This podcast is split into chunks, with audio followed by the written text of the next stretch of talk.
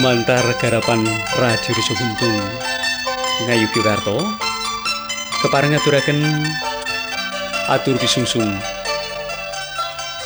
lelangan wawasan buku basa Jawi mugi katampiwa kanthi sukolan renaning penggalih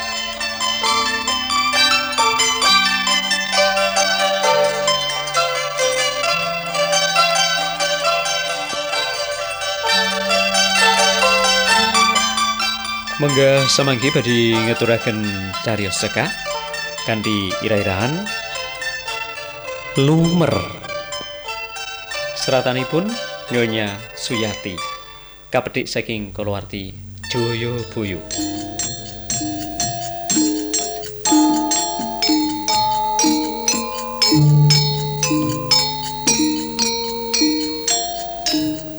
Sisiane terus nyoba nyarehne atine Desi. Nah, ngene lho, Des. Ibu ki nggone ngendika jan ngarah-arah banget. Aku dhewe jan-jane wis melambang ibu. Nek bab iki mengko kowe mesti nolak. Ning saiki pikiran daleme ibu kae saiki akeh sing trocoh nek rendeng. Endi-endi bocor nganti tekan buri-buri barang. Lah bareng utusan tukang supaya ndeleng jebul kayu-kayune wis do kropos dipangan rayap. Hmm. Kersane bapak timbang saiki dadani sing bocor tok. Terus mengko dadak ngundang tukang maneh nggo ganti kayu. Ra luwih becik mesisan gawe. So nek wis ketiga dirumbak sisan. Ngirit tenaga lan raga to. Saiki upama digarap kesusu ya iso. Ning pas kanggo gawe mengko rak ya ora iso rampung. Mulane aku minangka putrane sing mbarep. Kanggo pisan iki tak pun ditulung ibu. Oh ngono to? Yo klebu nalar jane ning yo kuwi mau repot lan piye iki kuwi lho. Sing mari aku ora tahan. Uh, upama ngene piye mas? Piye? Piye karmu sisiane wis kudu rasa baru wae. Ning isih iso diampet mergo wegah regejegan. Anu wae.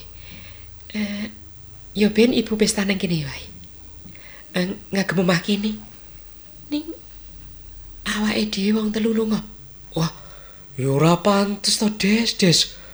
Mosok sing di omah ngilang lungani, Mas. Iki ora guyon lho. Iki serius aku. Lho, la iya, la iya. Kowe iki jane mikir ora to? Lah nek tamu-tamu do takon, terus ibu kudu ngendika piye? Apa yo ngendika nek awake dhewe lunga liburan? Tak yo gawe cingake tamu.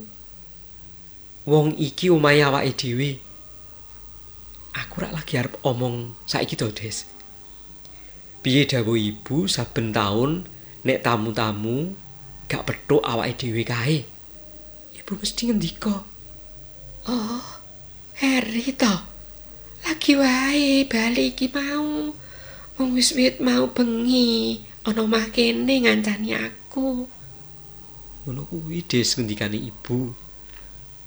Kanggo njogo prajani dhewe nang ngarepe anak sedulur sing sowan ibu nek pas riyaya utawa pesta liyane.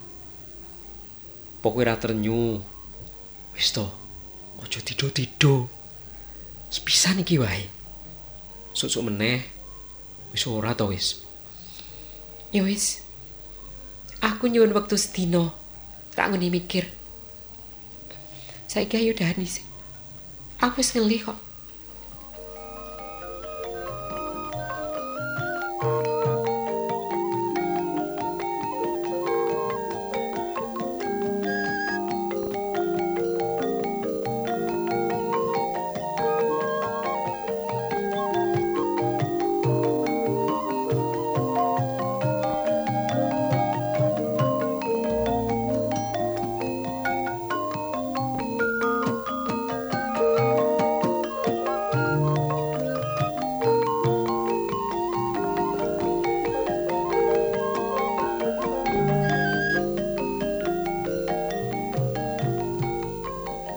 bengine.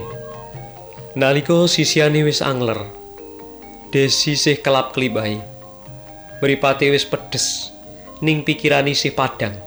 Muter-muter, ngitung-mitung pira wae ragate. Apa wae mengku suguhani?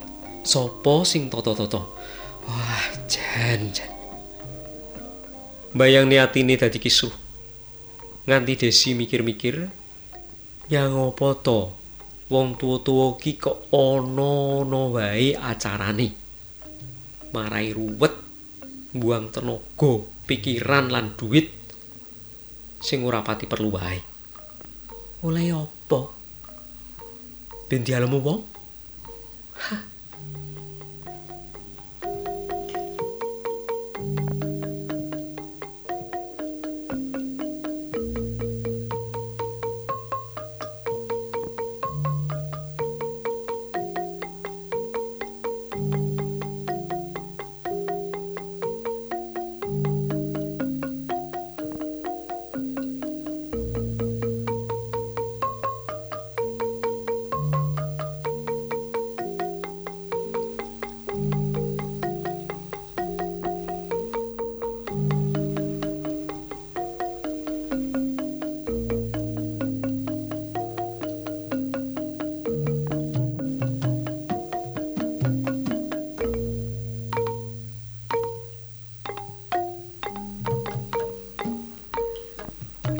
Esuke nalika hari arep mangkat ngantor.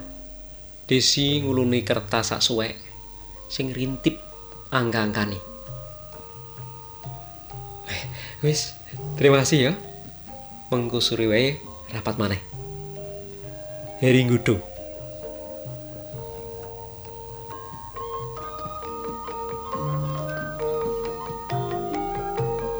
Sore ini Heri karo mesem.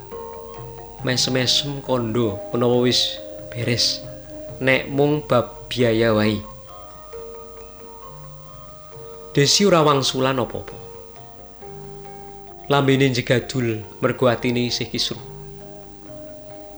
pikirane kagubel ayang-ayangane dhewe.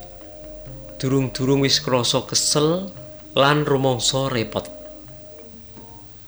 batine banding-bandingake karo gaweane kantor. Upama dheweke ditinggal cuti, kepala seksine loro wae isih dianggep enteng.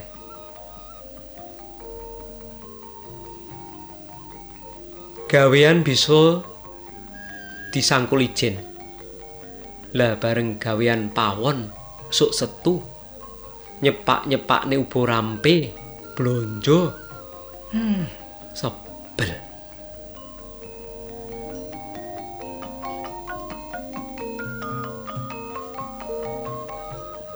Dino rebu bengi anggone rembugan no dalme maratuwane lumaku lancar.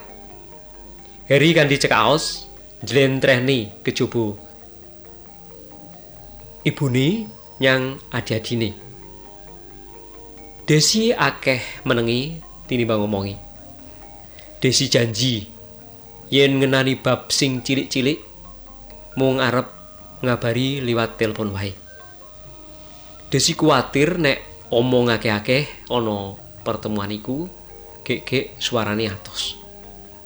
Yen nganti kepireng mara tuane sing wis do sepuh-sepuh kuwi rak yo ora penak.